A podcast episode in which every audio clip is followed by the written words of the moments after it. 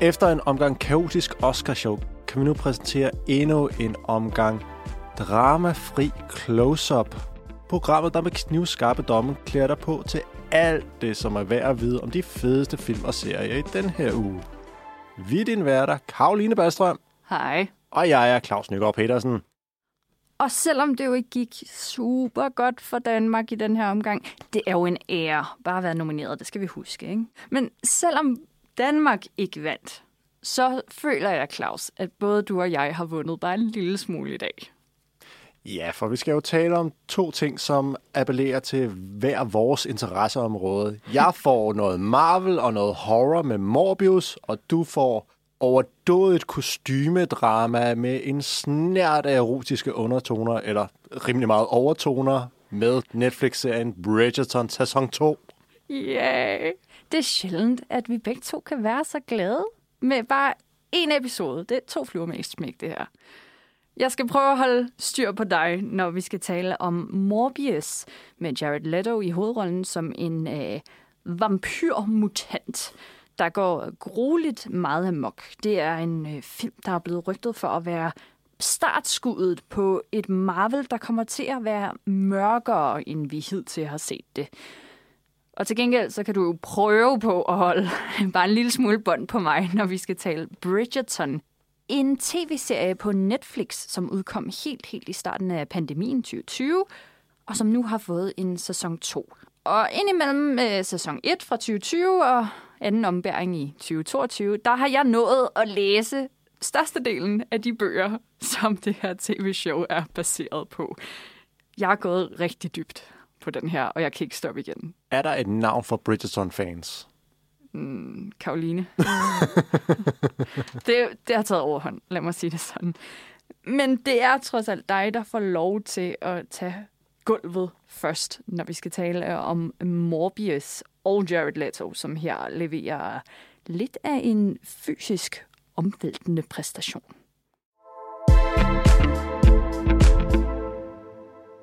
En øh, videnskabsmand med en uhelbredelig sygdom laver et lille eksperiment på sig selv. Hvad kan gå galt? Filmhistorien viser, der kommer aldrig noget galt ud af det, når videnskabsmænd laver eksperimenter på sig selv. Vel, Nej, Karoline? nej, det, nej, nej. det sker aldrig. Nej. Nej. Så, okay.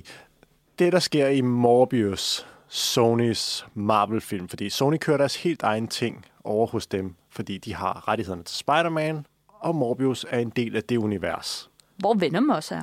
Men anyway, Morbius handler om lægen Michael Morbius, et wundergeni, som desværre lider af en uhelbredelig blodsygdom, som gør, at hans helbred er, well, øh, der findes ikke noget bedre ord end elendigt. Øh, så han leder selvfølgelig efter en kur, og i jagten på den, så tyrer han jo selvfølgelig til eksperimenter, blandt andet med at kombinere vampyrflagermuse-DNA og inkorporere det i menneske-DNA.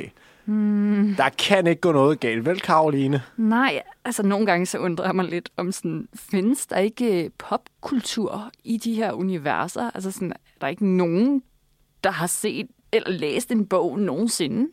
Findes der bare ikke øh, kultur i den her verden? Altså Nå. til filmens credit, så anerkender den også vampyrer. Der bliver lavet masser af sjov med det. Der er noget med noget vigevand, der er noget med nogle kors, der er noget med, åh, brænder du dig, hvis du kan stikke- hånden ud i sollys? Okay. Den, er, den anerkender, at der eksisterer vampyrer. Så Morbius kommer jo selvfølgelig frem til en måske god kur, og som en hver forsvarlig etisk læge, så eksperimenterer man jo på mennesker, og det menneske, det er ham selv. Fordi, ja, Der er lige noget med noget øh, peer-kritik der og sådan noget. Han lige skøtter lidt hårdt Jamen, det har vi ikke tid til. Vi er ude i internationalt farvand på et skib, der er opkaldt efter instruktøren af den legendariske vampyrfilm Nosferatu. Vi har ikke tid til peer review og alt det der. Det skal gå hurtigt, fordi man kan jo dø lige om lidt. Hmm. Som sagt, han er ude på det her skib sammen med sin kollega slash love interest, som jo selvfølgelig ikke siger nej til at udføre eksperimenter på sin helt, kæreste, whatever han er. Og hun sprøjter ham med det her stof her. Og, well, han kan lige pludselig gå normalt igen. Uh, han kan kravle på vægge, han kan bevæge sig med nærmest hurtigere end lyden overhovedet kan følge med. Han kan høre ting på lang afstand, og så elsker han blod. Rigtig meget menneskeblod. Så han er blevet vampyr nu, og vampyr, det er sgu ikke, øh, det er sgu ikke helt godt, Karo. Nej. Så selvom han jo selvfølgelig bare har haft gode intentioner for sig selv til at starte med, går det her jo grueligt galt.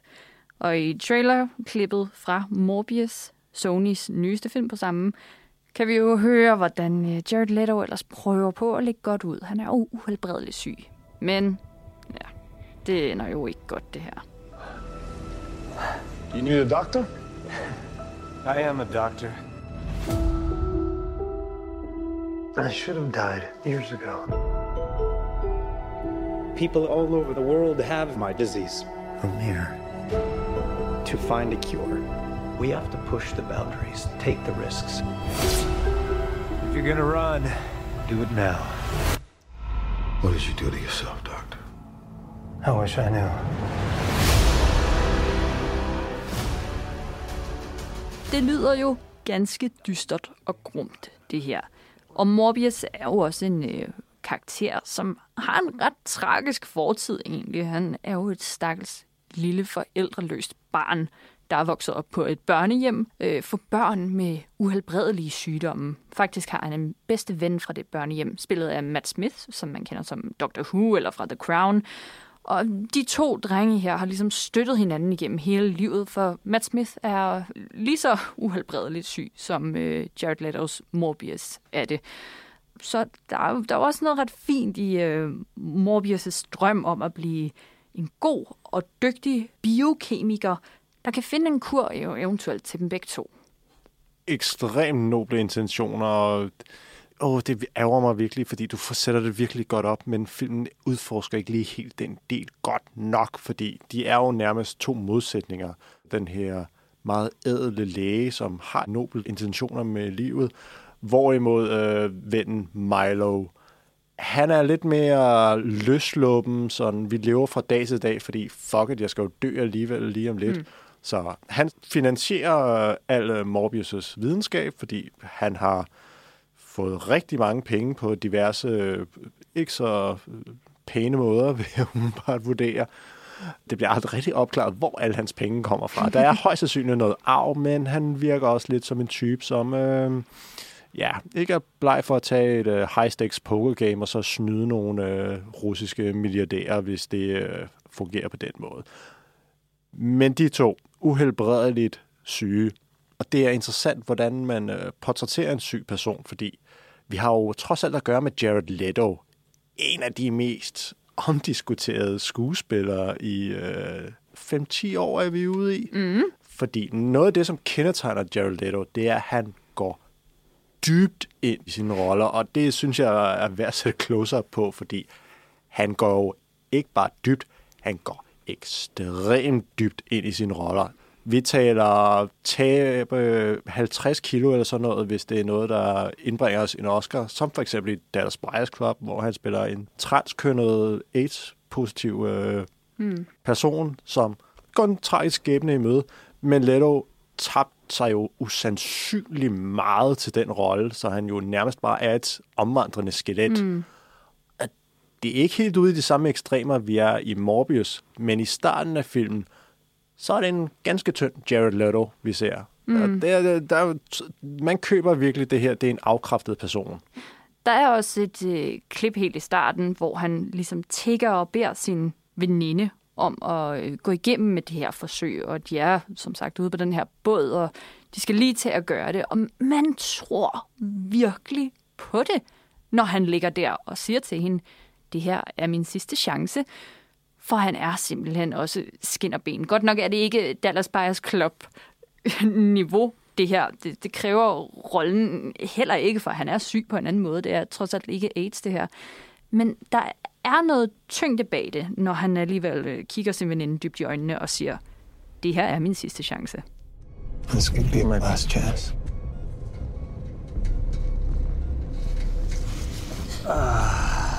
You can buckle me up. Yeah. Great. The moment of truth.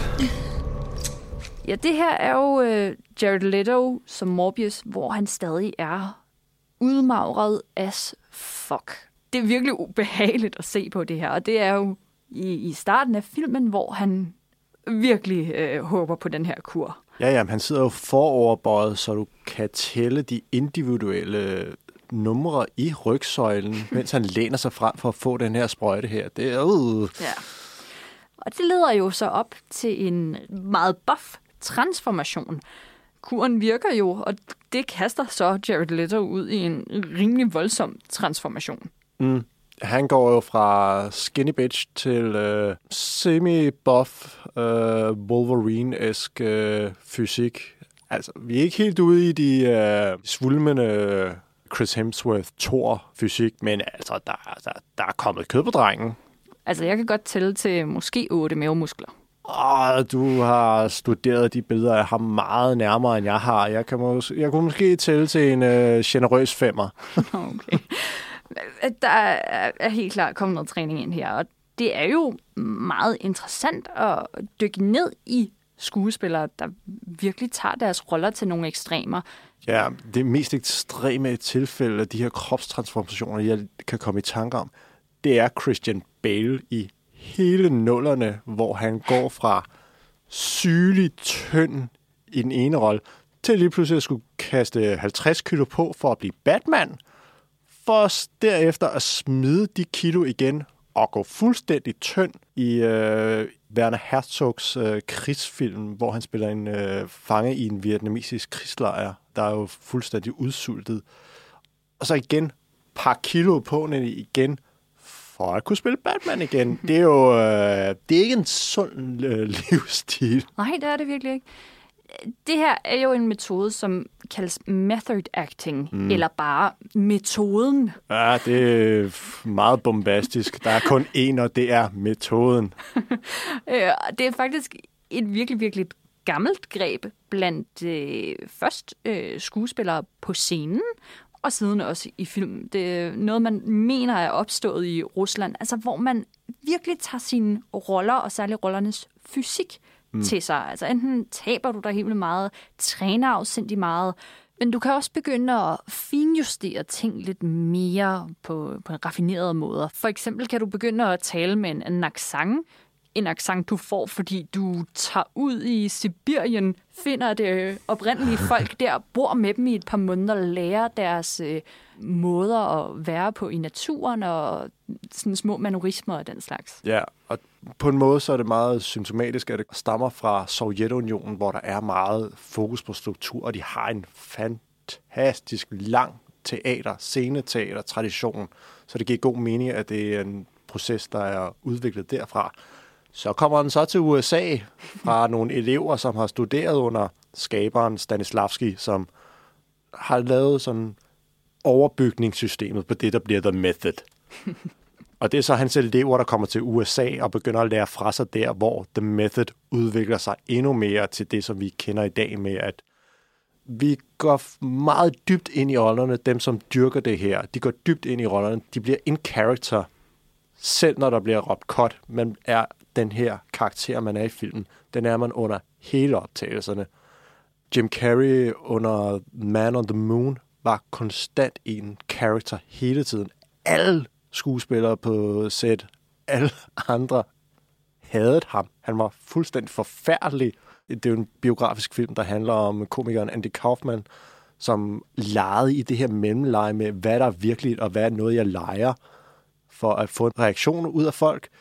Forestil dig, at du arbejder sammen med en skuespiller, som mere eller mindre mener, han er den her person, og konstant er i det her mellemleje hele tiden. Det er jo fucking ulideligt at arbejde med. Altså, det lyder jo pisse irriterende. Og når man ved, at Jared Leto er method actor, og man kigger på, hvilke roller har han øh, besat på det sidste, så er der for eksempel, da han spillede Joker i øh, Suicide Squad. Mm, Elsket eller hadet? Nok mest hadet, især af crewet mm. på Suicide Squad. Øh, Fordi Joker er jo ikke en rar karakter. Nej. Og når du lige pludselig har Joker i virkelighedens verden på et filmsæt, der går rundt og generer dine medskuespillere enormt meget, for ligesom at køre den her metode ud, at vi skal jo alle sammen blive i det her univers. Vi skal virkelig ikke bare møde op på sættet, som om det er vores arbejde, læse vores replikker, tage hjem igen, lige debrief os selv lidt med en kop te eller et eller andet. Nej, nej, vi skal forblive The Joker. Vi skal gå og genere hinanden, lave konstante pranks af sådan varierende grovhed, give enormt ubehagelige gaver til hinanden. Altså, der var rygter om døde dyr på sættet og den slags. Det er øh, en meget intens tilgang til skuespillet, men Jared Leto er jo også, mm, for mig, først og fremmest en kunstner af en lidt anderledes karakter. Jeg mødte ham først som forsanger i 30 Seconds to Mars, et øh, band, der laver øh, eksperimentel, progressiv, alternativ rock, øh, hvor Jared Leto leverer en rigtig flot vokal. De har nogle fede musikvideoer også, og, og det var virkelig noget, der hittede på boogie-listen i sådan øh, midt-nullerne. Og øh, 30 Seconds to Mars har lavet enorm smuk og storslået musik.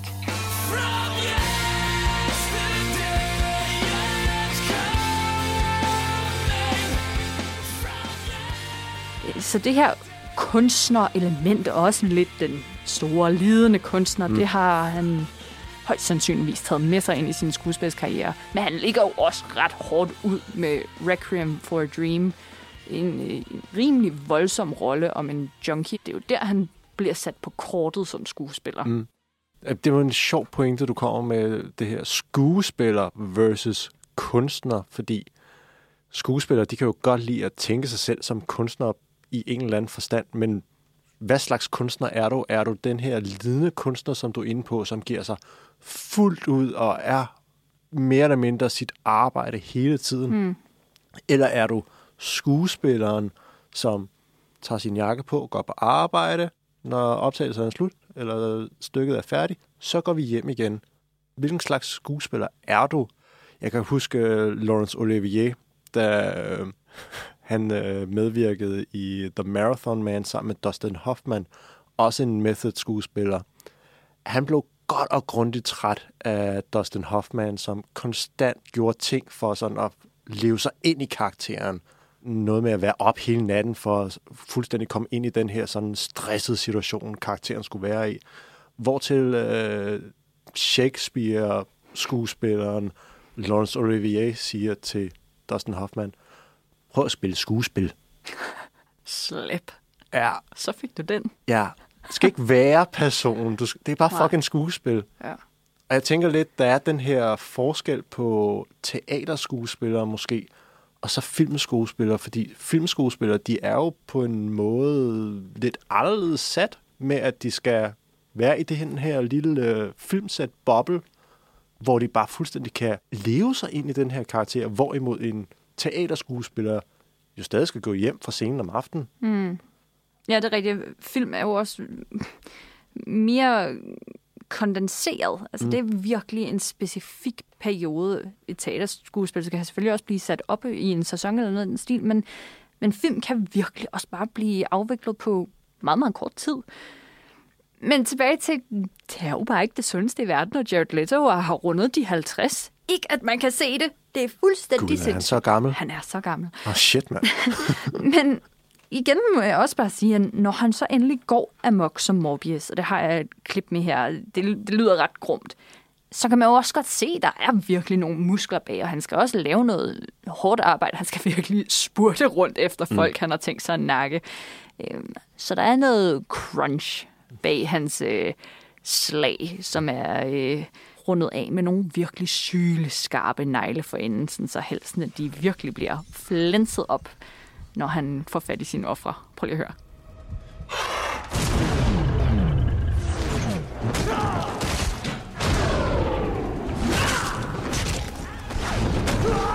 Shit!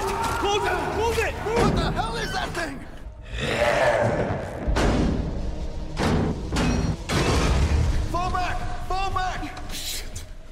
Det lyder jo ikke rart, det her, Claus. Nej, det gør det ikke. Øh, Gid, det var symptomatisk for hele filmen, det her. Fordi selvom der er gode øjeblikke, som det vi hører her, den her jagtscene ombord på skibet, hvor han flår den ene legesoldat efter den anden fra hinanden. Det er rigtig fedt.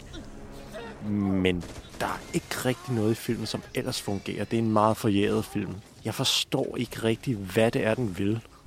Fordi der er ikke noget, der bliver sat op, så jeg bliver følelsesmæssigt engageret i karaktererne. Og Jared Leto virker ikke engang vildt. Det virker som om, han bare kører på sådan stille og rolig pausemusik-mode hele vejen igennem. Han siger sine replikker. Han har den her forholdsvis imponerende kropstransformation fra øh, tynd til buff. Men udover det, så fornemmer jeg ikke den her vildskab, som ellers øh, er blevet synonym med Jared Leto i hvert fald de seneste fem år. Jeg føler ikke, at jeg ser en kunstner, for at lade os bruge det udtryk, der virkelig giver sit et og alt i den her film. Og man fornemmer også godt, at det her det har måske været en længere film, men den er blevet kortet ned til skarpe 104 minutter, hvoraf de 10, det er i hvert fald rulletekster. Ja, der har jeg jo så lidt insiderviden til dig. For, oh, tak. Øh, ham, der har lavet musik til den her, en svensker, meget, meget behagelig mand, Jon Ekstrand, han øh, har skrevet noget rigtig, rigtig interessant horrormusik til den. Han har faktisk tidligere lavet øh, musik til nogle danske film, blandt andet Margrethe den Første og Dronningen, begge to med Trine Dyrholm. Og Jon Ekstrand har beklaget sig en lille smule over, at nogle af hans musik-cues, hans sange, de er altså røget på klippegulvet, for Morbius plejede nemlig at være markant længere, end hvad vi ser nu. Så den der emotionelle kontakt, du måske mangler med ham, ja, det giver jo så nærmest sig selv, hvor den er røget hen. Og, og der er nogle ting, der er rigtig farlige at skøjte hen over. Især også, når vi har at gøre med et monster i en stor portion af filmen, så skal der altså også lige noget sympati med ind over. Selvfølgelig er det aldrig sjovt at vågne op fra en vampyrpsykose og være badet i blod og finde ud af, at man har slået en masse mennesker ihjel, som nok ikke fortjent at dø. Og det er selvfølgelig meget synd, men øh, nogle gange kan der altså godt være brug for lidt mere, hvis man vil ind og pille ved noget originalt. Vi lyder ikke helt glade, vel? Vi lyder ikke helt glade, nej. Det, øh, det, det er sådan noget to-tre stjerners lige glade. Fordi hmm. filmen føles bare ligegyldig det er mest af alt bare en undskyldning for at sætte en anden Sony Marvel-film op. Og har vi virkelig brug for en øh, halvanden time lang trailer til en film, der måske, måske ikke bliver til noget? Hvad er det for en film, du snakker om der? Jamen, åh, jo, han optræder i traileren. Jeg kan godt sige det. Det er Adrian Toomes fra Spider-Man-filmen. Kender ham måske som uh, Griben, uh, Zendayas far i den første film. Mm. Ja, der er jo alt det her i uh, Spider-Man uh, No Way Home, hvor uh, der kommer noget multiverser ind i hele ligningen og gør alt fuldstændig fucked up fremover. Og der er Michael Keatons karakter Griben. Præcis. Han ryger nu over i Sony Marvel-universet. Så nu skal vi sætte uh, en uh, film op, der kommer til at omhandle en gruppe, der hedder Sinister Six, en skurkegruppe i Spider-Man-universet. Men spørgsmålet er, hvad fanden skal vi så bruge den film til også? Fordi med mindre de skal op imod Spider-Man i en all-out war på et eller andet tidspunkt, så giver det heller ikke mening. Men hvilken Spider-Man er det så, de skal op imod? Oh, Gud. Okay, lad mig lige stoppe dig der, fordi på en måde, selvom jeg er meget glad for min Marvel-film, det er virkelig, så var jeg en lille smule lettet, da vi fik afviklet uh, Infinity War Endgame, fordi så kunne vi ligesom starte forfra, og alt det der kompleksitet, det nej, smed vi lige lidt til højre. Ikke? Nej, nej. Men nu begynder du at sætte mig nogle hårde udsigter i vente. Men Morbius, vi må bare sige, det er sgu en ommer, og jeg... Det er nok ikke sidste gang, vi ser uh, Jared Leto, men forhåbentlig kan han få lov til at forblive buff den her gang, så han ikke skal smide sin 50-årige krop ud i alt for meget transformation en gang til. Slap nu lige af med den method der, Jared, for fan. Fra horrible øh, Sony Marvel-universet skal vi nu til noget... Og nogen vil nok mene, det er horribelt, men øh, nogen vil mene, at det er verdens bedste univers nogensinde på Netflix. Jeg kigger hen over bordet på dig, Karoline, for vi skal snakke om... Hvad er det nu, den hedder? Den hedder Bridgerton. Bridgerton. Ja, og det er sæson 2 på Netflix. Hvorfor er du hype? Fordi Bridgerton, det er en historisk Gossip Girl. Og hvem elsker ikke en omgang Gossip Girl? Det er øh, rigtig dramatisk, det er rigtig romantisk, det er sindssygt sexet. Og så er det en overraskende, detaljeret adaptation af nogle bøger, som har taget verden med storm. Mm. Hvad er det, det hele handler om? De fleste vil jo nok sige, at det handler om husmorporno, men, men det er faktisk en fejl, og som sæson 2 af Bridgerton også viser, er serien enormt meget andet end det. Øh, først og fremmest er det en drama-gossip-serie. For selvom den hedder Bridgerton, mm. hvilket er navnet på en øh, britisk familie, del af aristokratiet, som øh, huserer i London, også kaldet for The Ton, altså T-O-N, mm-hmm. The Ton. Bridgerton-familien, de er den mest populære familie i hele London, og de er alle sammen meget, meget smukke i den her familie. Og øh, der er otte børn i den Bridgerton-familie, og hver af de børn skal jo selvfølgelig have nogen at gifte sig med. Åh, oh, shit, mand. Det er mange, Så... der skal giftes med. det er det. Så hver bog og må vi gå ud fra, hver sæson af serien handler om et nyt Bridgerton-barn, hvis tur det er blevet til at finde kærligheden, eller finde deres passion i livet, for der kommer nogle overraskelser undervejs. Uh-huh. Men de fleste vil nok huske Bridgerton for et andet navn, nemlig Whistledown, som er pangdangen til Gossip Girl. Hun er en artikelskribent, som har sin egen lille pamflet, hvor i hun skriver sladder. Men hun gør noget andet, end alle andre før har gjort. Hun nævner nemlig navne. Åh, oh, fuck, mand. Mm, andre har været for bange til at nævne navne, når de før har skrevet deres små øh, gossip-ting i aviserne eller noget af den stil. Mm. Så vi har gossip-elementet, og vi har alle de her satansbørn, som skal finde en eller anden og elske og holde ud resten af livet. Det lyder jo som mange at holde styr på, men, det heldige ved de her Bridgerton-børn er, at de er døbt i alfabetets rækkefølge. så øh, den ældste hedder Anthony, så kommer B, Benedict, så kommer Colin, Daphne, og så videre, og så videre, og så videre. og i sæson 2 er vi nået til Anthony, og det er jo så lidt...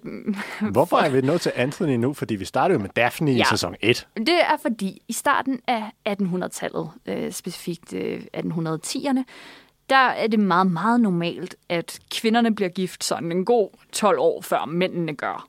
Så derfor er det altså i første omgang, i første bog og første sæson, Daphne, mm. den fjerde i, i rækken af Bridgertons. Ah. Det er altså hende, der først skal giftes. Okay. Og så den 12 år ældre Anthony får så lov i anden sæson og i anden bog at finde sin hustru. Mm. Hvis han altså ikke fucker op inden. Men bare lige for at sætte stemningen, skal vi så ikke lige høre den teaser-trailer, som blev sendt ud af Netflix for efterhånden alt for længe siden, i forhold til, hvor længe jeg så har skulle vente på afviklingen af det. Og det sætter bare så godt stemningen for det her gossip-univers, som er Lady Whistledown. Er du klar? Det, jeg ved ikke, om min krop er klar, men uh, give it a go. Okay, here it goes. Dearest gentle reader, did you miss me?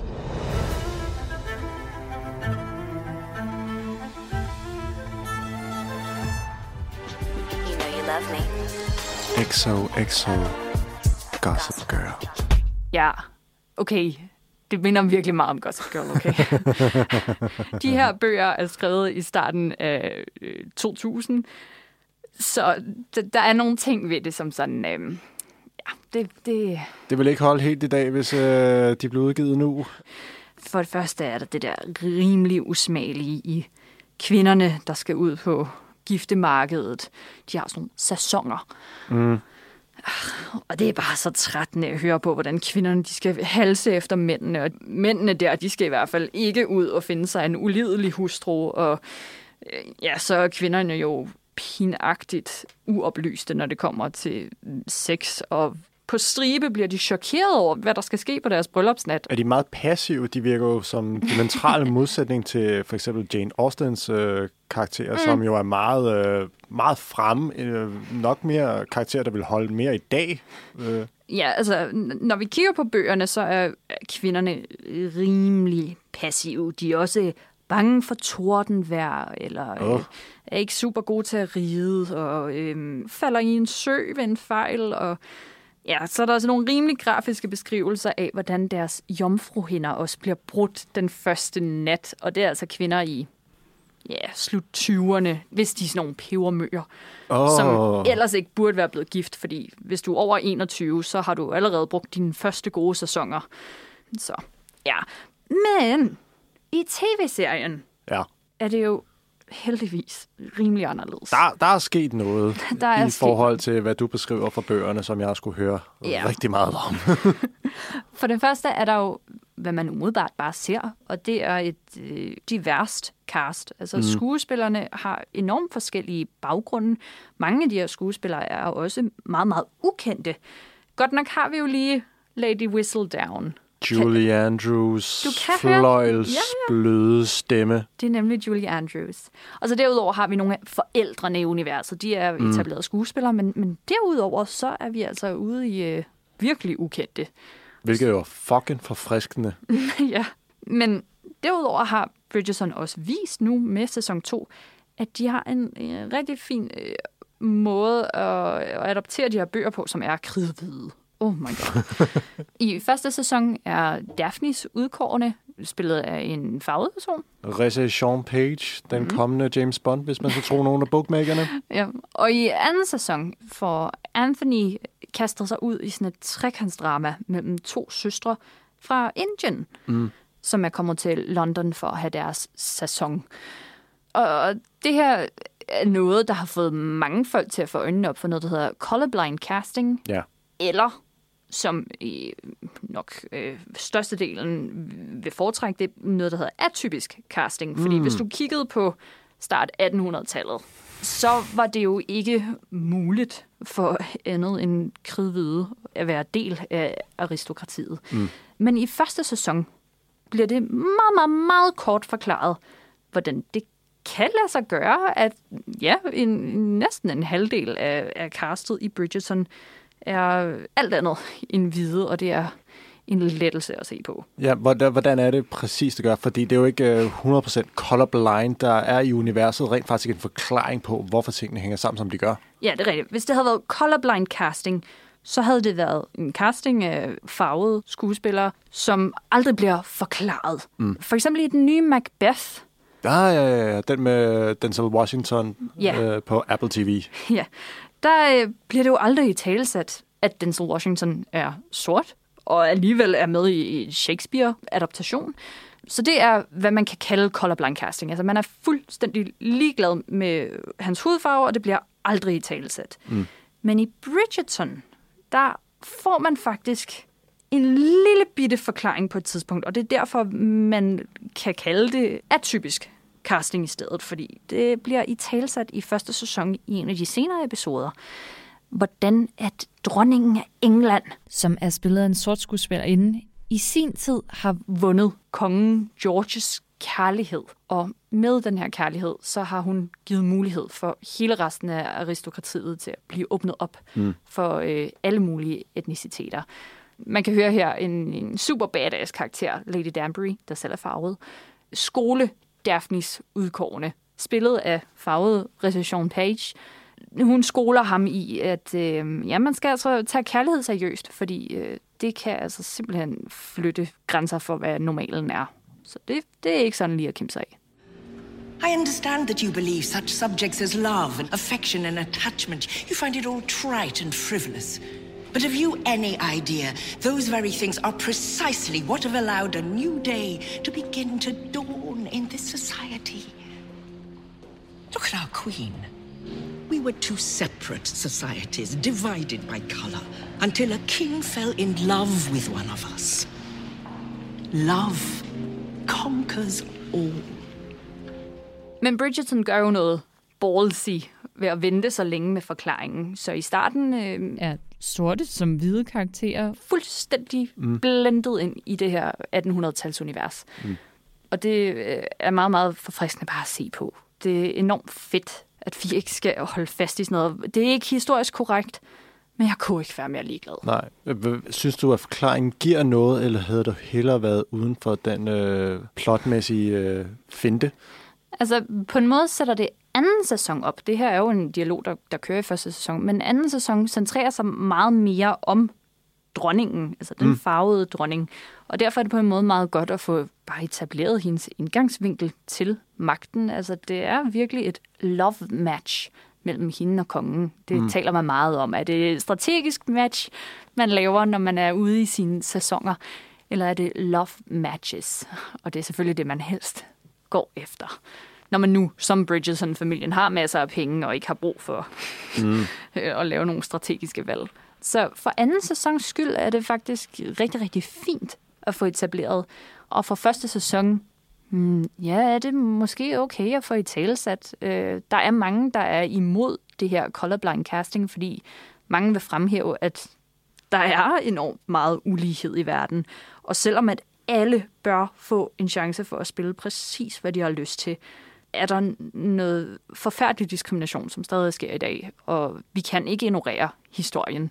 Nej. Øh, Så derfor er, er mange mere tilhængere af termet atypisk casting, mm. øh, fordi det i talesætter der i det mindste, at eller det anerkender i det mindste, at der stadig sker rigtig taglige ting i film- og medieindustrien. Mm.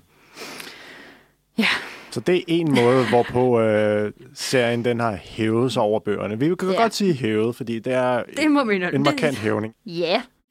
Selvfølgelig burde vi jo tale om, hvad sker der i løbet af sæson 2 og alt det der, ikke? Men på den anden side, det giver sgu rimelig meget sig selv.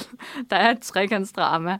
Det, du behøver det er sige det. mere. Jeg er med. Altså... Jeg er Altså- med. Der, er, der er to, der kan lide den samme, og så er der en, der kan lide en, og så kører den frem og tilbage der. Ja, og jeg vil heller ikke, jeg vil heller ikke spoile for meget, men, men der er helt klart en måde, man kan se, at bøgerne har fået et rigtig fint løft. Altså en anden ting er er hele det her feministiske take på øh, 1800-tallets London. Et af de første medier, som feministerne fik lov til at bruge, var pamfletter, som blev uddelt til især demonstrationer.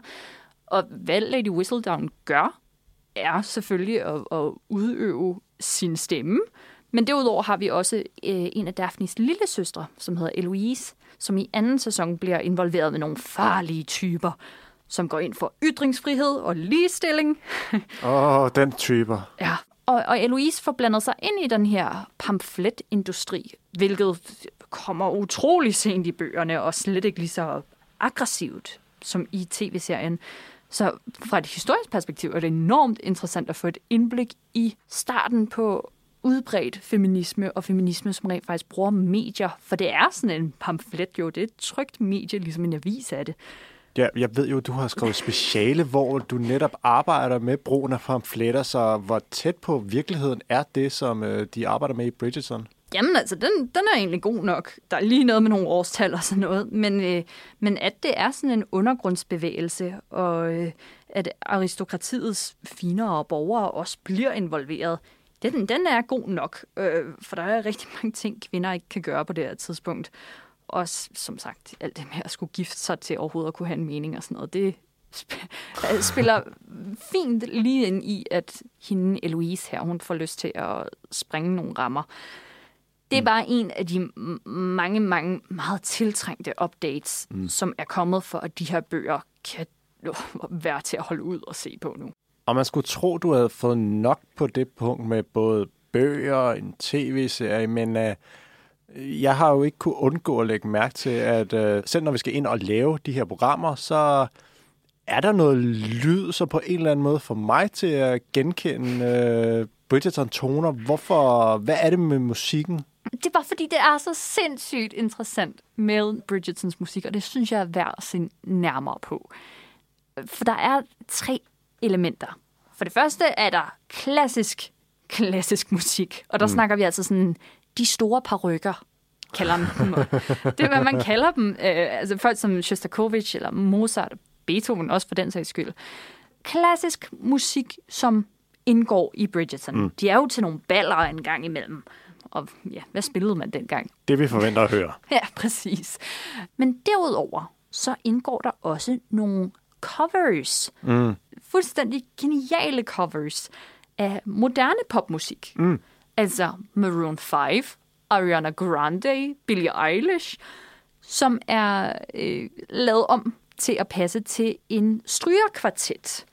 Mm. Sådan så, at når vi er færdige med at høre Mozart, som har kørt fint i baggrunden, imens vi ligesom er gået ind i ballrummet, men når vi er færdige med Mozart, og vi bliver budt op til dans, og vi skal ud på dansegulvet med vores udkårne, så kommer den her strygerkvartet ind over og spiller noget popmusik, mm. som så er sat i den her gamle, klassiske, romantiske stemning. Mm. En strygerkvartet består af to violiner, en bratsch og så en cello. Og celloen, det er jo, altså, der begynder vi at snakke erotisk, ikke? hvis det skulle svare til noget i dag, så er det sådan en, hvor at hvis du hørte den på en klub, så vil du hive din person ud på gulvet.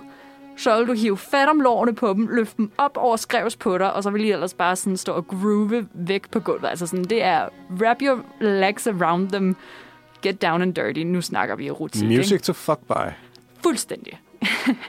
Her med en advarsel til alle derude. Hold øje, hvis I kender nogle cello player. Hold dem væk fra dem, I har kær, for det kan lige pludselig udvikle sig til noget åbenbart. Ja. Og det er helt vildt klogt set, at vi skal have popmusik øh, på klassisk. Øh, det, det var også et greb, man har set før. Et godt eksempel på det er The Great Gatsby. Mm. Kan du huske, hvad Baz Luhrmann gjorde der? Åh... Oh. Jamen, han bruger noget... Hvad, hvad fanden er det, han bruger? Han bruger... Er det hiphop, han bruger? Mm. Han bruger hiphop-sangen fra mm. Jay-Z og Kanye i The Great Gatsby, uden overhovedet at skjule det egentlig, men for at illustrere, hvordan at jazzmusikken dengang i 1920'erne, det bare var det vildeste, det mest populære, det mest sexede på den tid. Og hvad er pangdangen til det i dag? Jamen, det er rapmusik. Så for at vi kan forstå, hvordan de har følt i 1920'erne, eller hvordan det har føltes at gå ud på et dansegulv dengang og danse til Mozart, for han var virkelig også en sexet fyr dengang. Så for at vi kan forstå det, så bliver vi nødt til at høre et cover af for eksempel Robins Dancing on My Own. Mm. Uh, fordi det er bare en super fed popsang. Vi kender den alle sammen. Og når vi så hører den, så forstår vi jo præcis, hvordan vores karakter har det. Og for eksempel med Dancing on My Own, nu når vi ved, det er et trekantsdrama, så ved vi, at når den spiller sammen med Anthony og den forkerte kvinde, så ved vi jo præcis, hvordan store søsteren har det. For det er jo et trekantsdrama med Anthony og de to søskende der. Så så ved vi, at det er en popmusiksang, at den er super fed og groovy, og at det bare er et heartbreak waiting to happen.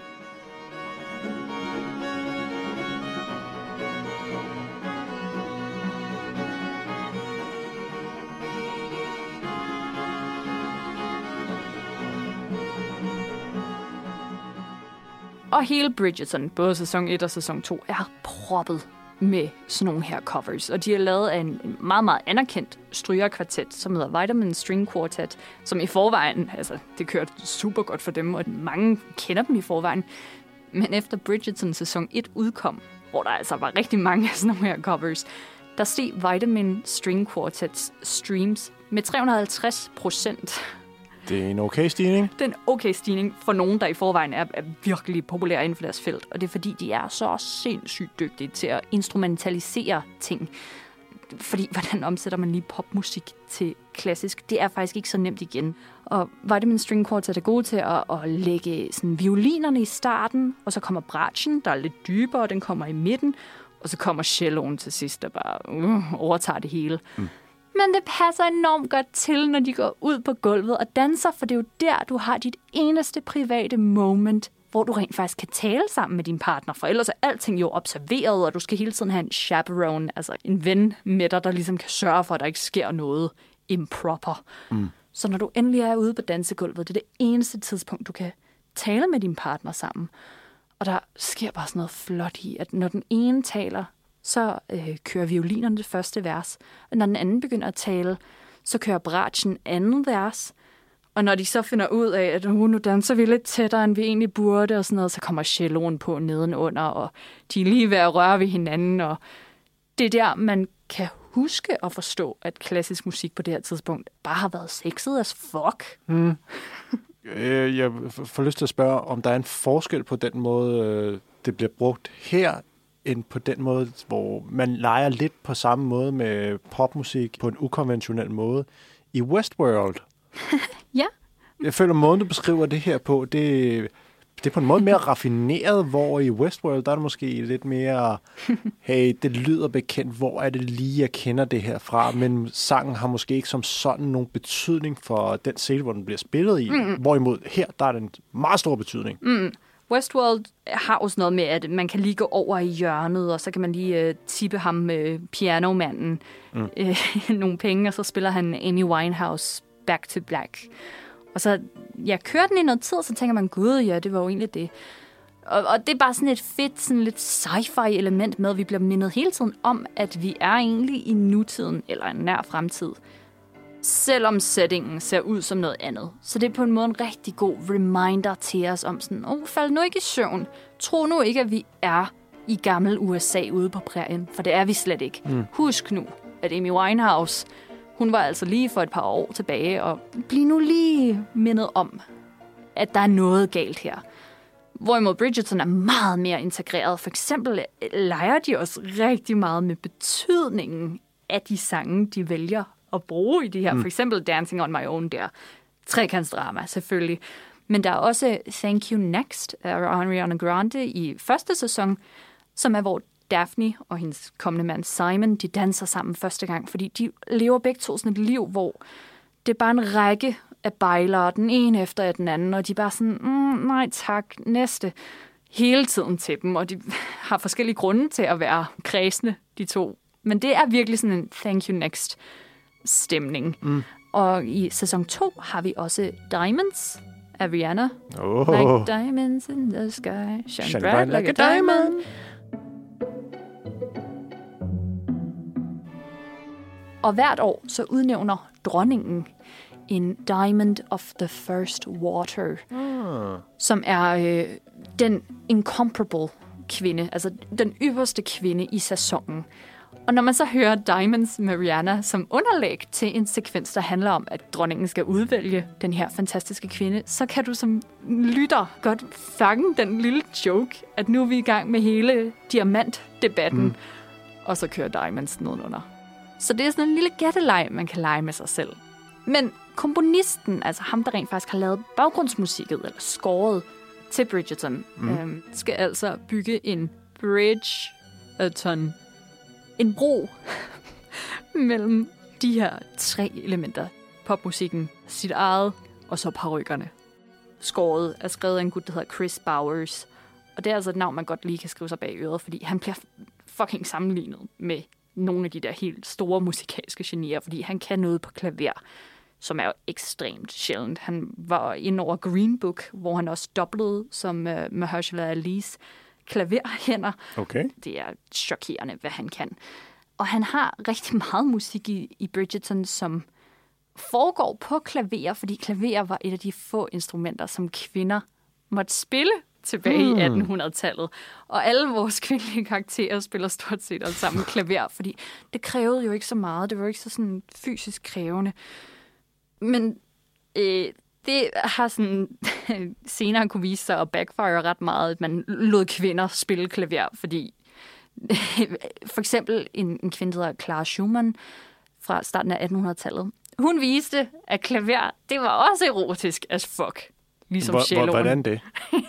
Jamen, øh, hun havde faktisk også en lille trekantsdrama, apropos, med en gut, der hedder Johannes Brahms. Åh, oh, ham der. Ja, ham der. Og, og, og til sammen fik de ligesom sat i gang i noget, hvor man skulle være to for at spille på klaveret. Og det er fucking sexet. Det er vildt sexet. Prøv at forestille dig, at du skal sidde med dine hænder, og så hvis vi to skulle spille sådan noget her, det hedder forehand piano, hvis vi skulle sidde og spille sammen, side om side, dele en bænk, så skulle din højre arm ind under min venstre arm og være i midten af mine hænder, og min venstre arm skulle være i midten af dine hænder.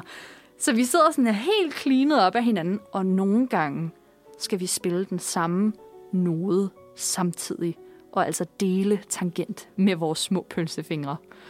Wow. Men prøv at tænke på, hvordan det føles at se det blive spillet. Det har jo været rent pornografi lige præcis, hvad det er. Og faktisk så er der ret meget af Chris Bowers musik, som ja, foregår ved klaveret, og alle fingrene, de passer altså, skal jeg lige hilse at sige, når man ser skuespillerne spille. Det, det er super godt. Og der er for eksempel i første sæson, så Daphne, hun bliver ligesom bedt af ham her, Simon, hendes kommende mand. Hun skal lære lidt at øh, røre ved sig selv, fordi han spørger sådan helt chokeret, sådan, hvad gør du, når du er alene, og du tænker på mig? Og hun er sådan helt, hvad snakker du om? Kan jeg, kan jeg gøre noget ved det? Ikke super fedt og feministisk, vel? Men han giver hende sådan en lille lektie om, at sådan, du skal hjem, og så skal du røre ved dig selv. Og så får man sådan en fin lille montage af, at hun er chokeret om aftenen og ved ikke rigtig, hvad hun skal gøre med sine hænder. Og i løbet af hele første sæson har hun været i gang med at komponere et musikstykke, som hun ikke kan få afsluttet. Men så imens hun lærer at bruge sine hænder på sig selv, så lærer hun også at bruge sine hænder til at komponere det her stykke musik. Hun spiller meget mere aggressivt, end hun plejer at gøre, og det bliver super fedt. Og imens hun gør det, så lærer hun ligesom også, hvordan hun skal så en sexual awakening kommer til udtryk igennem klaverspillet. Det gør det nemlig. Du er jo hyperbegejstret. altså, vi er jo ved at løbe tør for tid. uh, hvor begejstret er du for den her serie? Og hvorfor skal man se den? Man skal se den for sin egen lysts skyld. Og det må man jo så tolke, som man vil. For Bridgerton er super sexet. Ikke bare den klassiske musik sexet. Der er også nogle super lækre folk med, som gør nogle super spicy ting en gang imellem.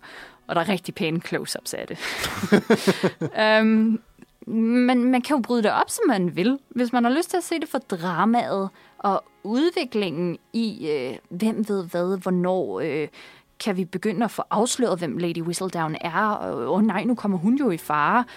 Det kan man vælge at se. Så kan man vælge at fokusere på Aloise, altså Daphnes lille søster, som begynder den her feministiske uprising og begynder at bruge nogle af de allerførste medier tilgængelige for kvinder til at øh, sprede ordet, altså masse medier, øh, og få, få bredt den her bevægelse ud.